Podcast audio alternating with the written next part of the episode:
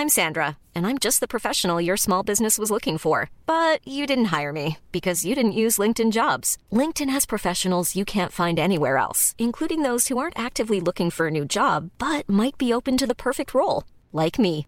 In a given month, over 70% of LinkedIn users don't visit other leading job sites. So if you're not looking on LinkedIn, you'll miss out on great candidates like Sandra. Start hiring professionals like a professional. Post your free job on linkedin.com/people today. Mother's Day is around the corner. Find the perfect gift for the mom in your life with a stunning piece of jewelry from Blue Nile. From timeless pearls to dazzling gemstones, Blue Nile has something she'll adore. Need it fast? Most items can ship overnight. Plus, enjoy guaranteed free shipping and returns. Don't miss our special Mother's Day deals. Save big on the season's most beautiful trends. For a limited time, get up to 50% off by going to BlueNile.com. That's BlueNile.com. Normally, being a little extra might be a bit much, but not when it comes to healthcare. That's why United Healthcare's Health Protector Guard fixed indemnity insurance plans, underwritten by Golden Rule Insurance Company, supplement your primary plan so you manage out of pocket costs. Learn more at uh1.com. Så räknar du hem hälsosatsningen.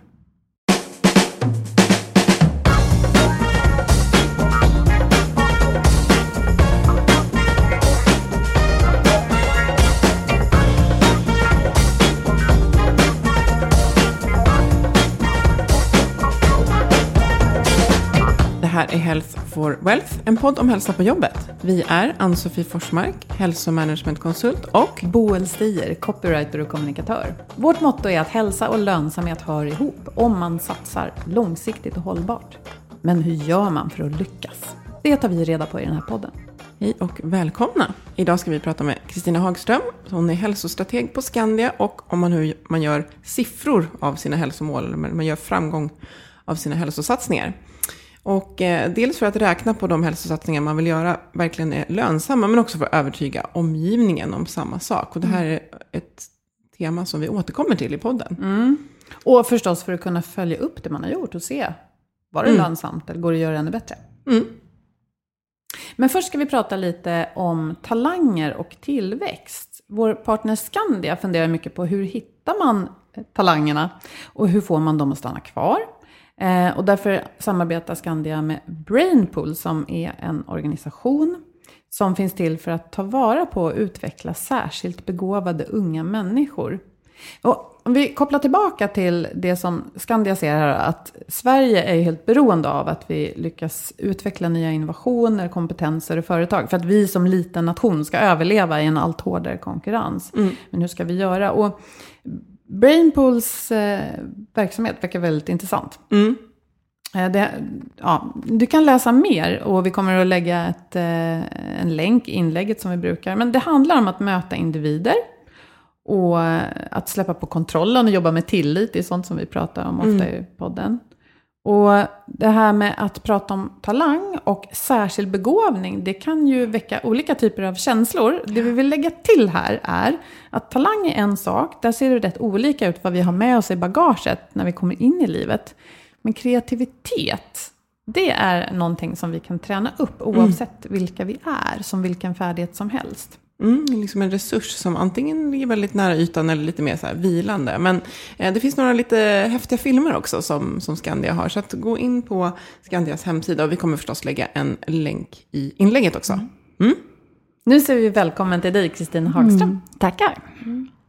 Och vi har träffats flera gånger, eh, både på Skandia och, och sådär. Och ehm, du jobbar ju som hälsostrateg på Skandia. Hur länge har du gjort det? Det blev egentligen utifrån den utveckling som startade 2002. Och eh, det var faktiskt vår tidigare kommunikationschef som sa på slutet, typ 2009, Kristina man förstår inte vad du är för någonting. Du är ju en strateg, sa hon. Och sen döpte hon mig till hälsostrateg. Eh, och ibland så kan jag tycka att det låter som att man är nästan någon typ av hälsocoach. Men det är inte det jag är. Utan jag jobbar mer utifrån affärsmodellerna. Att visa på effekter. Eh, Så jag brukar säga att jag är strateg inom risk och hälsa. Och vad var din roll innan då? Eftersom jag tänkte den blev hälsostrateg Mm. utifrån... Eh, när jag kom till Skandia så var jag först affärsområdeschef för företag. Eh, och eh, 2002 så gick ju vår sjukförsäkringsaffär back med 2,6 miljarder. Då blev det en styrelsefråga och sen blev det en omorganisation och då blev jag chef för affärsenhet risk. Så alla riskprodukter eh, var jag chef över. Och det var egentligen den resan som började att leda fram till hela vårt arbete med förebyggande och hjälpa människor innan man blir sjukskriven. Mm. Jag måste bara stanna till vid det här med risk. För om man inte jobbar med försäkringar som du gör hela mm. dagarna, vad betyder det att man är liksom affärschef för risk? Mm. Eh, bra fråga. Eh, risk är exempelvis att man tecknar en stor livförsäkring och så dör man, så faller det ut en miljon. Det är en risk för oss som försäkringsbolag. Mm. Eller att vi försäkrar så att du ska få lön om du blir sjukskriven. Då är din sjuklön en risk. Eh, det kan vara att du dör och ska ha ett efterlevande skydd. Mm. Det är också en risk. Eller att du snubblar på gatan och skadar dig eh, och får olycksfallsersättning. Så hela begreppet med risk det är att plötslig död eller plötslig händelse och vi ska betala ut någonting. Så det är väldigt kopplat till siffror, för det kan kosta mer eller mindre för er. Mm. Men det har också att göra med annat ni gör mm. som förändrar riskbilden. Och det är ju det vi ska prata om faktiskt. Absolut. Mm. Och där kan man ju verkligen säga då att hälsa är ju lönsamt för er som organisation. Därför att mm. undviker vi det här på, ja, allt går ju inte att undvika. Men, men eh, så är det, liksom en, det är ju en affärsfråga för er också. Absolut. Och, mm. och det som är rent generellt om man tittar på vikten av att våga investera i förebyggande. Så handlar det mycket om att kunna påvisa förändringen. Eh, och vi hade ju gjort olika typer av projekt eh, där vi såg att vi kunde få tillbaka människor som var långtidssjuka. Och det blev ett underlag för ett business case. Sen tog det fem år innan vi fick igenom det. Eh, för att flera chefer tyckte att det är helt galet att ge bort 100 miljoner i förväg. När du faktiskt inte kan tala om exakt hur mycket du kommer tjäna. Utan vår, vårt business case var att vi skulle eh, minska kostnaderna eh, med 20 procent. Mm. Men vi har ju uppnått, nu har vi sänkt vår sjuklighet med 60 procent sedan dess. Mm. Det är ju fantastiskt. Mm. Ja, det är fantastiskt. Verkligen. Men det här övertygandet i början, för det är lite grann kärnan i, i, i det här ju. Vi vet att vi har många lyssnare som vill jobba mm. med hälsa. Men man kan känna att man inte får gehör och hur kopplar man det till lönsamhet? Mm. Om vi tittar på det som hände då 2002, som du mm. säger, och de här enorma summan som ni gick backsidan igen. 2,6 miljarder. Ja, men det är helt mm. galet. Ja. Ja. Blir inte alla, får inte alla så här kaos i huvudet och bara vill stänga ner verksamheten då? Nej, men alltså det, det var ju precis så det blev. Alltså hela koncernledningen tappade ju liksom fotfästet eh, och ville liksom få kontroll. Eh, och det man behöver göra då, det visar på att det här har vi koll på, det här har vi inte koll på. Eh, det här är de två vägvalen man kan göra. Det stod jag och drog för styrelsen då. Antingen stänger vi ner affären eller så försöker vi ta tag i det här. Och uppdraget blev ju liksom ta tag i det och göra någonting, få ordning på det. Och det, det som var fantastiskt då, det var ju faktiskt att vi fick det utrymmet att eh, våga testa. Eh, att, att ringa till våra kunder och få in dem i projekt. Och det här var ju sjuka individer som har varit sjuka mer än två år. Mm. Så att det var ju liksom svåra fall. Eh, men det som var underbart i det, det var ju att tillsammans med Sofiahemmet Rehab Center, de som jobbar med kognitiv beteendeterapi och hälso och revägledning, de var ju mycket utifrån att ha omvårdnad. Men vi sa så här, men hallå, det här är människor som har gått in i karriären att vara sjuk. Eh, och vårt motto är att vi ska hjälpa dem att våga gå på trappstegen. Så vi ska vara humanister med blåslampa kallar det för. Eh, det kan låta lite hårt, men det är ju så att någon måste ju pusha en att våga testa. Eh, när man i princip har gett upp och säger att men jag är sjuk. Mm. Mm. Ja, och det är ju en diskussion som har förts länge på samhällsplan också. Mm. Och partier bråkar med varandra om vad som är bäst. Och just det här att vi måste ta hand om varandra. Mm. Men vi måste också se till att, eh, att det finns motivation att gå tillbaka till jobbet. Eftersom mm. det, är så, det är så viktigt för de flesta av oss, om vi kan. Mm. Nej, men sen så tycker jag, hela liksom synsättet som har blivit idag, det är ju att alla fuskar. Eh, idag så stänger man ner sjukersättning ungefär på den 180 dagen. Vi har 100 individer som går till EU-rätten för att driva sin sjukskrivningsprocess. Eh, du har hela den här assistansdelen som man säger är bara fusk, men det är många människor som hamnar i mm. eh, tok. Och jag tror att istället för att vi säger så här att, att vi ska minska kostnaden så måste man fundera, okej, okay, eh, om vi inte har fått till det på alla dessa år och det går åt fel håll hela tiden, varför inte våga förinvestera Istället för att vänta reaktivt och sen köra den här hårda linjen på att du åker ut på den 180 dagen. Så att något i vårt samhälle har blivit fundamentalt fel. Kan jag tycka. Det är en privat uppfattning. Då. Och jag tänker, blåslampan där, det, det var väl som jag förstår att komma tillbaka, att kunna komma tillbaka i arbete. eh, Absolut. Som var målet. Ja, målet var ju att utav de här 150 individerna som vi tog in i projektet under två år, det var att försöka få dem att eh, arbetsträna, få KBT, eh, vara ute. Till och med så hade vi psykologer som gick med människor till arbetet. Eh, Och det som var underbart då efter de här två åren, det var ju faktiskt att vi investerade 5 miljoner i individerna och fick en minskad skadekostnad på 240 miljoner. Så där har du också lönsamheten. Vi vågar investera, vi kan inte säga exakt hur det kommer att bli, men effekten blev enorm. Så det blev också en bevisbörda eh, för vår organisation att våga ge bort saker och ting i förväg. Det är likadant nu när vi pratar med kommuner eller om vi pratar med, med eh, ja, kommuner, så vill man ha bevisbördan från dag ett. Och det går ju aldrig att ge den bevisbördan. Det enda man kan göra det är att sätta upp mål och vad man vill åstadkomma och så skapa den förebyggande processen. Och vi känner oss så trygga därför vi vet att vi får till det. För jag tänker som du sa, business case. Finns det case att peka på, då är ju det väldigt starkt. Och sen kan ju verksamheter se olika ut naturligtvis. Absolut, men det blir ofta så när man har diskussionen. Vi lyfter upp eh, referenskunder, vi, vi lyfter upp så att säga, hur deras resa har varit och så. Men oftast blir det ändå så när man sitter själv som beslutsfattare i en organisation eller i en kommun så är man rädd. Tänk om inte investeringen blir rätt. Eh, Och där måste man ha lite mod att våga sätta upp mål, att rigga den här strukturen och att förinvestera. Och det här har ju du genom ditt arbete, du har ju sett många exempel på där det liksom har gått, gått bra. Och då tänker vi att det vi vill koka in på idag, det är det här för våra lyssnare. Vad, vad är det viktigaste att tänka på då när man gör en, en sån här hälsosatsning? Just för att den ska gå och sen titta på, ja men det där, det var en investering. Vi, vi kunde räkna hem det. Dels kan man använda, vi har en sjukkostnadskalkylator där man tittar på hur sjukligheten ser ut i sin egen organisation. Och sen kan man göra en beräkning, man säger så här, vi tror att vi kommer minska sjukligheten med 20 procent. Då får man siffror utifrån en hälsoekonoms siffror. Eh, Det viktiga är när man startar upp den här delen, det är att ha med sig eh, HR-organisationen, att informera sin organisation vad man vill uppnå och framför allt skapa då den här tillgängligheten. Eh, Att man kan ringa in till en hälsosluss och bli uppfångad. Man, man kanske inte vill berätta för sin arbetsgivare att jag ligger i skilsmässa eller har sorg eller så. Eh, så att jag väldigt enkelt kommer in i processen och kan, bli omhändertagen. Eh, det som är positivt eh, när man är öppen i en organisation om vad som finns tillgängligt att få, då blir kollegor också mer eh, värnande om varandra och säger, men hur mår du? Du vet väl att du kan ringa hälsoslussen? Eh, Och också om man dessutom har förinvesterat, då vågar jag som chef också lyfta upp det, därför att det slår inte i min budget. För många gånger är det så, om du inte har tillräckligt med budget så blir det ju väldigt jobbigt att ha någon som då kan kosta kanske en 65 000 i en rehabilitering. Eh, Så därför behöver man ju också förinvestera även där. En, en väldigt kort men viktig fråga. Är hälsa alltid lönsamt? Ja, hälsa är alltid lönsamt eh, och då menar jag så här att eh, lönsamt av att kunna vara hållbar och arbeta.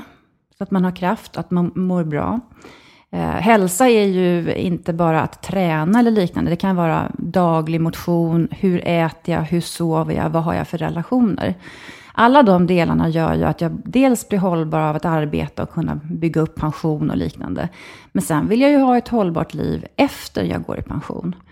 Och det är ett område som man behöver titta på. Därför idag är det extremt svårt att få vård. Jag tänker med här reflektion där, att om man till exempel skulle göra en hälsosatsning som riktar sig till att öka vår liksom, kondition eller energi. Men sen finns det inte en tydlighet vad jag ska rikta den ökade effektiviteten mot i organisationen. Då är det inte alltid den kommer organisationen till gagn. Men om man tittar på samhällsnivå, så en människa som mår bra är ju en investering på alla plan. Men det är klart att om jag blir mer alert, fast jag vet inte vad jag ska göra på jobbet, för det är otydligt, ja, då, då, då kanske det inte går att räkna hem det lika i kundnöjdhet eller vad det nu kan vara. Det var bara en reflektion. Ja. Och jag tänker på det här, eh, kloka människor brukar ju alltid säga att man ska ställa frågan varför innan man börjar på något. Så jag Ja. tänker innan man ens säljer in en hälsosatsning Mm. till den beslutsfattare man vill mm, påverka. Mm. Så kanske man ska fundera, så här, vad, vad är då hälsa för oss? Om man ens ska prata hälsa. Man Mm. kanske ska prata lönsamhet istället. Börja där. Eh, ja, intressant. Vad, Eh, vi vet ju att många av våra lyssnare brinner för hälsofrågan och vill göra väldigt mycket, men just att det kan vara svårt att få gehör. Eh, en sak är ju då förstås att sätta siffror på det man vill göra och åstadkomma. Ehm, men om man tänker då att man, det är ju alltid bra att ha ett case. Sådär, och inte bara gå till någon och säga men jag skulle vilja göra något för hälsan här. Eh, vad tycker du skulle kunna vara så här, hanterbara insatser att börja med? Alltså det finns ju jättemycket olika delar man kan göra. Eh, Dels kan det ju vara så att man vill utbilda chefer och medarbetare till vad är hälsa för mig? Eh, Och eh, hur ska jag liksom eh, förflytta mig? Det har ju funnits kommuner där exempelvis inom äldrevården där man har extrem hög sjuklighet och korttidssjukfrånvaro där man har utbildat i vad hälsa är. Eh, och också hur jag kan bli mer hälsosam. Där man har mer än halverat sjukfrånvaron och ökat produktiviteten och minskat korttidssjukfrånvaron. Så jag tror att det är viktigt eh, att man tittar på sin egen organisation. Vad är det jag vill uppnå? Vill jag uppnå att man rör på sig mer och blir starkare och mer uthållig? Eller är det så att jag vill minska korttidssjukfrånvaron? Eller omsättningshastigheten, att folk slutar hela tiden? Eh, Det, det jag också har lärt mig, det är att hälsa och värnande om kollegor och medarbetare eh, gör att individer blir väldigt stolta eh, och vill vara kvar. Det som vi har åstadkommit inom Skandia, både för oss själva men också för kunder, det är jättemånga kollegor som säger så här, men Kristina, jag är stolt över hur vi jobbar med de här frågorna. Eh, Så att hälsa blir ju liksom både då att må bra, att stanna kvar, att utvecklas och ha uthållighet. Eh, Och det finns ju ingenting viktigare än att ha hälsan. Hälsan tar man för given, men när man inte har den eh, så blir det det enda som man vill. Jag vill bli frisk. Ja visst, och om vi liksom drar ut de resonemangen så handlar det om liv och död.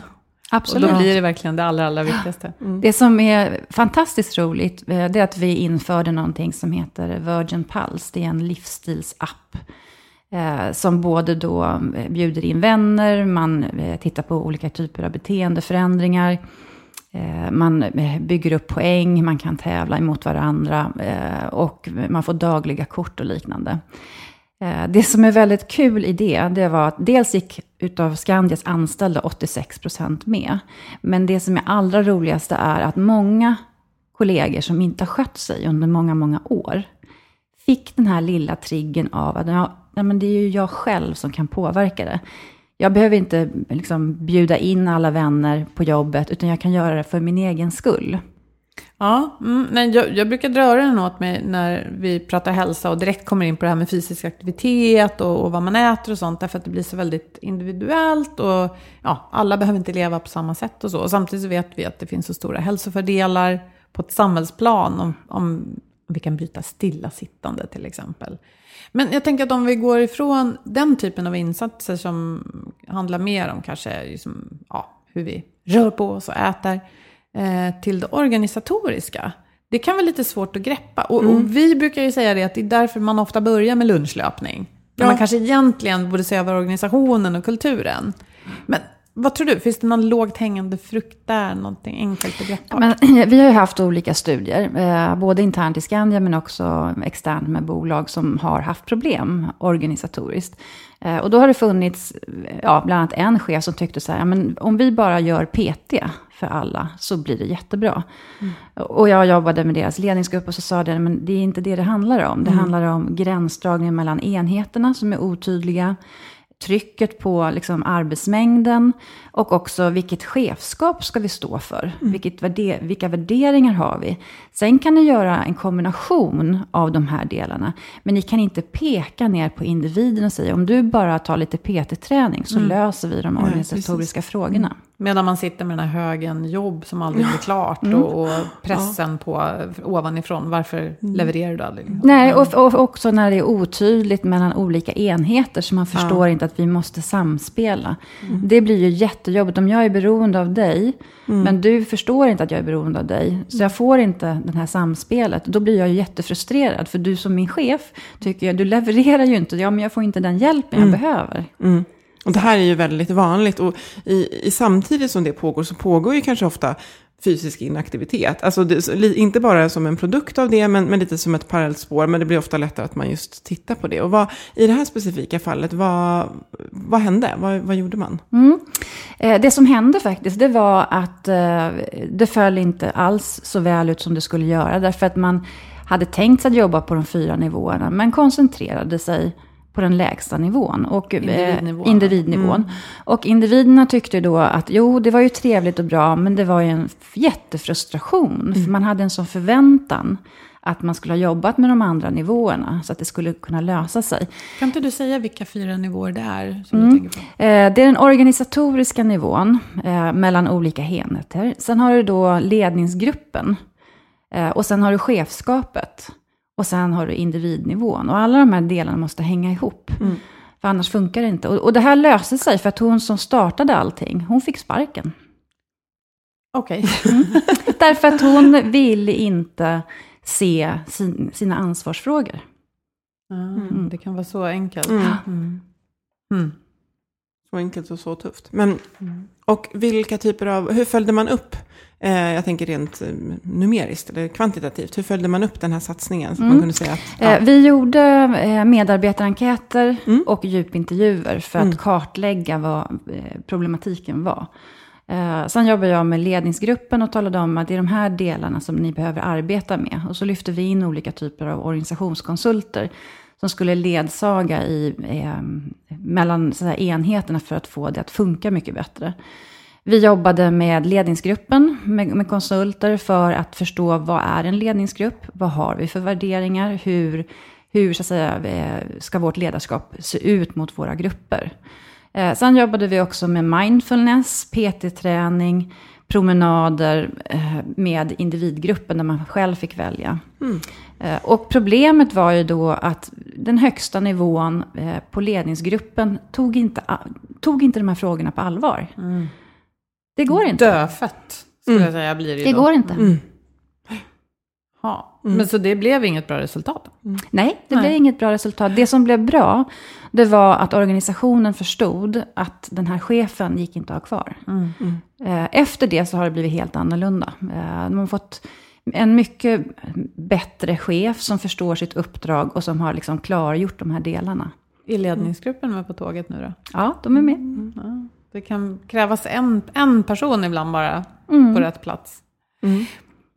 Vilka samband, hälsa, lönsamhet skulle du säga att du har sett tydligast i ditt jobb? Alltså, det som blev väldigt tydligt det var ju att uppdraget var ju att få ordning på sjukförsäkringsaffären. Eh, och eh, vi gjorde massa olika förändringar och så. Men när vi gjorde de här eh, riktigt operativa delarna där man, man säger inte utan man gör. Alltså man, man verkligen är på individnivå och eh, organisatorisk nivå. Eh, och löser frågorna, att man, man verkligen vill åstadkomma den förändringen. Så ger det sån otrolig effekt. Och det som är så underbart är ju när man läser på alla våra kunder som har fått hjälp i de här delarna, hur lyriska de är. Alltså det är ju, och då blir jag liksom riktigt varm i hjärtat. För att vi åstadkommer någonting och så ser vi att vi får effekterna.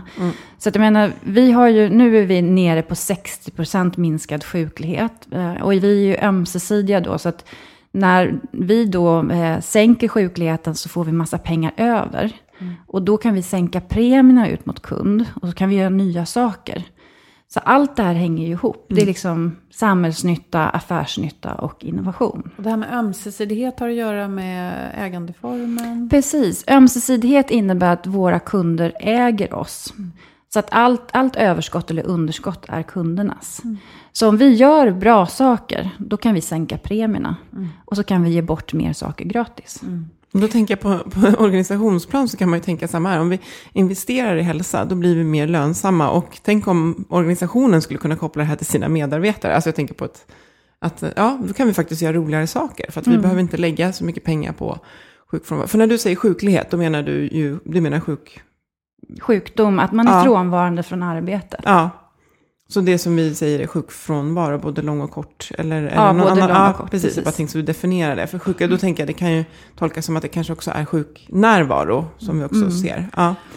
Har du något bra räkneexempel? För vi vet ju att många famlar efter siffror. Mm. Nu ser det ju olika ut vad, vad det kostar. Men jag menar, det finns ju ändå snittpengar för vad en människa kostar när man eh, liksom är sjuk eller... Men det är väldigt olika beroende på vilken lön du har. Eh, och det är därför vi gjorde den här sjukkostnadskalkylatorn där du kan lägga in eh, lönenivåer, eh, hur sjukligheten ser ut, hur chefstätt det är. Eh, för det är olika i olika delar vad det kostar. Eh, sen tror jag att eh, man kan räkna ihjäl sig eh, och ändå inte känna sig trygg. Eh, och då är det återigen det här modet av att vi vill göra den här, eh, den här aktiviteten för att uppnå den här förändringen. Och så mäter vi när vi går in och så tittar vi på alla de nyckeltal som vi har satt upp. Eh, Och sen så jobbar vi igenom det här i ett eller två års tid. Och så tittar vi på utfallet. Mm. Eh, och jobbar man strukturerat med de här frågorna så får du effekterna. Och du kan tydligt se minskade eh, produktionskostnader eller minskad sjuklighet eller ökad prestation. Mm. Och sen så kan ju någon alltid komma och säga då, ja men omvärldsfaktorer och nu blev det ju bättre konjunktur eller någonting. Men jag menar, det, det får man ju då ta hänsyn till. Och, Ja, man kan säga så här att det finns alltid de som vill slå ner på saker och ting. Eh, Det var det ju även med vårt upplägg. Så när vi vände resultatet, då kom ju de här olyckskorparna och sa, ja men det var ju inte därför att, och det var ju därför det och därför si, och kan vi verkligen tro på det här? Eh, Men vi har ju fortsatt eh, att jobba och det går liksom inte att slå sönder det.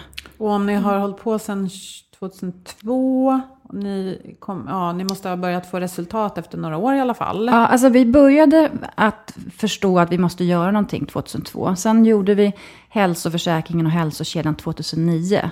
Och det är ju då nio år nu. Eh, och det som är underbart är att vi bara fortsätter att öka friskheten hos våra kunder. Och då kan man ju säga att ni lanserar det här strax efter den stora ekonomiska smällen 08.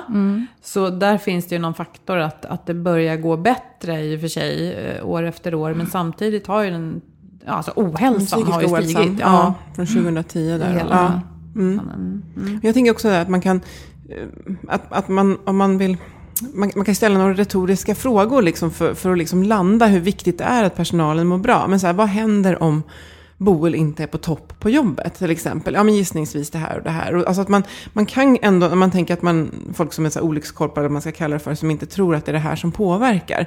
Det finns ändå eh, kanske tre, fyra, fem retoriska frågor som man ändå får de flesta att landa i. Ja, alltså mår vår personal bra så går det bra. Just att, vad händer om alla går hem? Ja, då händer ingenting. Så då är det beroende av den mänskliga faktorn. Så där, så att, Alla kan komma fram till de slutsatserna om man får lite hjälp man får lite, ja, men jag tror det. Ja, man behöver lotsas in i det, just det här för att våga göra den här investeringen som, som, som du pratar om. Eh, men jag tänker att vi skulle ju inte, vi, alltså fanns det ett recept så skulle vi liksom skriva ut det och någon skulle göra en bok på det. Men det är ju fortfarande någonting vi måste jobba med hela tiden. Nej, men jag tror att tittar man också på Sverige, försäkringsbolag Sverige, då är man också så himla rädd att våga förinvestera. Så man väntar tills det verkligen, verkligen blir kostnader. Eh, Och så blir man så förvånad över att kostnadsmassan bara ökar. Och så vågar man inte gö- göra den här omvända affärsmodellen. Och det är det som är så synd, därför att eh, mycket av det som blir multiproblematik är ju livsstil och hälsa. Eh, stress, hur jag äter, sover, relationer. Eh, och därför behöver vi jobba med just den förebyggande delen för att inte få så många multisjuka. Ja, det låter väldigt självklart när du säger det. Eh, Men Kristina, vad drömmer du om att göra som du inte har gjort ännu på det här området? Eh, dels håller vi på att titta jättemycket med att hjälpa våra kroniskt sjuka patienter. Eh, idag är det många som är rädda utifrån sin situation med hjärtproblematik eller KOL eller diabetes eller liknande. Som eh, vi vill skapa den här tekniska övervakningen och också ha läkare och sjuksyrror så att du kan lätt eh, komma åt den typen av eh, trygghet och information och eh, coachning. Eh, det har hänt väldigt mycket.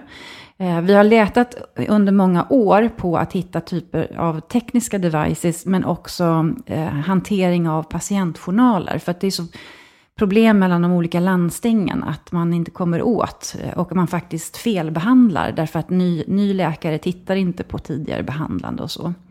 Men nu finns det upplägg, bland annat eh, Friskcare som vi jobbar tillsammans med, där jag som patient äger hela min journal. Och så bjuder jag in de specialister som jobbar i team med mig. Vilket innebär att jag är alltid uppdaterad och jag kan också kommunicera över den plattformen. Och det som är bra sen, det är ju att eh, de olika specialisterna som är inne i min journal kan sen tanka ner det i sitt journalsystem, så det blir inte dubbelarbete. Så att om man tittar på vården framöver så kommer vi få en helt annan typ av eh, hjälpmedel. Så att jag behöver inte åka fysiskt till min läkare. Utan jag kan så att säga, ha dialogen och se och känna mig trygg. Eh, och, och bland annat nu så håller vi på att titta på hur ska det se ut när jag blir pensionär? Hur ska jag kunna få ett omhändertagande och känna mig trygg? Hur ska jag bo? Eh, hur ska jag liksom kunna hantera just det här multisjuka? Och eh, där träffade vi på Sofiahemmet en brinnande läkare eh, som möter de här multisjuka patienterna som är 70-80-årsåldern. Eh, djuplodar sig i vad de äter för mediciner, plockar bort mediciner och helt plötsligt så får de livskraft tillbaka igen. Mm. Och jag tror att eh, med tanke på hur vården ser ut och också hur processerna är, så kan vi som försäkringsbolag agera som den här vårdlotsen. Att hjälpa dig att skapa trygghet i det systemet. Och det blir ju också så att vi kompletterar mot vården och avlastar vården. För att ser man 2025 så har vi en otrolig puckel på äldre som eh, kommer att besöka vården. Och hur ska vi kunna hantera det? Och också hur ska vi hantera boendeformer? Det är ju enorma, enormt stora frågeområden mm. du rör över här. Men jag, jag fastnar lite för det här just att äga sin information mm. som ja, patient, eller mm. vad, vad, man nu kan kallas för i den här situationen. Det är ju, verkar ju vara en, en knut som många jobbar på att lösa, men att man inte riktigt har nått den nu. Mm. Jo, Friskcare har gjort det. Eh, vi har redan börjat med ett projekt tillsammans med Sveriges kommuner och landsting. Eh, där specialister kommer åt min journal och jag som patient ser vad som händer mellan specialisterna och också eh, kommunikationen. Där kan ju jag sen också delge den informationen till ett försäkringsbolag eller till Försäkringskassan eller liknande. Så du den själv resan... äger den i alla fall. För jag tänker, det är inte riktigt så man upplever det om man är eh, om man söker vård idag. Nej, nej. Mm. och det finns ju också ett motstånd från läkare att släppa iväg journalerna. Men med tanke på den tekniska utvecklingen så, så kommer det vara så att patienten så att säga, tar makten över det här, mm. eh, vilket är positivt. Det låter väldigt positivt. Jag kan tänka mig också att det är stora utmaningar mm. med det ändå, med mm. integritetsfrågor och sådär. Men ja, intressant. Mm. mm. mm. Ja, jag pratar Stort och, nej mest stort tycker jag. Ja, det är bra, vi, vi behöver vara där också. Men, mm. och vi kanske ska bli lite mindre nu när vi slutar. För jag tror fortfarande att väldigt många av våra lyssnare sitter och funderar på vad, vad ska jag börja någonstans? Och hur mm. ska jag övertyga dem jag mm. måste övertyga för att få göra det jag vill? Mm. Och vad har, vi, vad har vi sett för lågt hängande frukt här nu egentligen? Det är ju att, att göra en problemdefinition. Mm. Ja, framförallt titta på eh, vilket typ av mål vill jag ha? Mm. Eh, vilken vision ska bolaget vara inom hälsa? Eh, vad har vi för nyckeltal i sjuklighet? I så att säga, vinstmarginal, att sätta upp alla de parametrarna och sen prata igenom vad är det vi vill åstadkomma i de nyckeltalen. Mm. Eh, och sen, eh, man kan jobba med utbildning, man kan tillgängliggöra så att jag känner att jag kan ringa till en hälsosluss, mm. möta professionella för att snabbt bli omhändertagen. Eh, det som är absolut det viktigaste, det är att skapa förutsättningar för att ta emot förebyggande hjälp. Eh, om, om jag är i obalans, sover dåligt, är i skilsmässa eller krisar så vill jag ju bli uppfångad innan jag går så långt så att jag går rakt in i en vägg. Mm. Eh, och det som är eh, tragiskt då, det är ju att väldigt duktiga människor så att säga, vill hjälpa andra men går som tåget rakt in i väggen och känner inte igen sina egna signaler. Mm. Det här är ju ett område som man då kan föreläsa om för att man ska lära känna sin egen kropp. Många har ju stängt av huvudet från kroppen. Kroppen mm. signalerar men huvudet vill inte lyssna. Mm. Så att om man ska säga var borde man börja enklast? Ja, det är egentligen skapa en aktivitetsplan, sätta upp mål och sen köpa in olika typer av hjälp som man tycker att det är väsentligt. Eller att börja med eh, hälsoundersökningar och eh, jobba med hälsocoachning till att ändra sin livsstil. Mm. Eh, för att ta tag i de delarna. Det kan ju vara olika utifrån olika bolag. Mm, beroende på var, var, eh, var problematiken är. Och det tuffa är ju ofta där att, som exemplet som du gav, att det är otydligheter mellan enheter. Och människor upplever stress, inte tid att röra på sig. Men grundproblemet är liksom på organisationsnivå. Men, det, men vi, vi gynnas ju av att göra insatser på alla plan. Men det gäller ju att identifiera då att det spelar ingen roll hur mycket hälsoundersökning vi ger och, liksom, och så kommer man in på ett jobb där man, det är tjafs mellan två enheter. Mm. Så det, det, är ju fortfarande ut med de här tre leden, organisation, grupp, individ, mm. stötta, leda, styra och jobba i det. Ja. Man vill ju helst gå högst upp från början. Så mm. inte börja hos individen egentligen. Mm. Men om det inte är möjligt, man kan ju mm. jobba i en gigantisk organisation, mm. eh, börja avgränsat. Med en avdelning eller vad det nu skulle kunna heta. Mm. Vi lägger lite diverse bra att ha-länkar i inlägget också. Mm, gör vi. Den här kalkylatorn du nämner, mm. den har ja. vi länkat till tidigare, men den är bra att ha. Mm, jättebra. Ja, stå på er där ute, skulle jag mm. vilja avsluta med. Det här mm. med hälsa, det är lönsamhet, det hör ihop. Det har vi alltid vetat och vi mm. kommer fortsätta tjata om det. Och det är långsiktigt och vi kommer få jobba med det så länge vi lever, kan man säga. Ja. Så länge vi jobbar. Ja. Tack så jättemycket för att du kom hit och pratade med oss. Tack så mycket. Tack. Och vi hoppas att ni vill fortsätta prata med oss på Facebook, på LinkedIn och på healthforwealth.se. Och vi tackar våra samarbetspartners Skandia och Twitch Health och förstås Agda Media för den här produktionen. Prata med oss som sagt i våra kanaler, var snälla mot varandra. Må så gott! Hej hej! Hej! hej.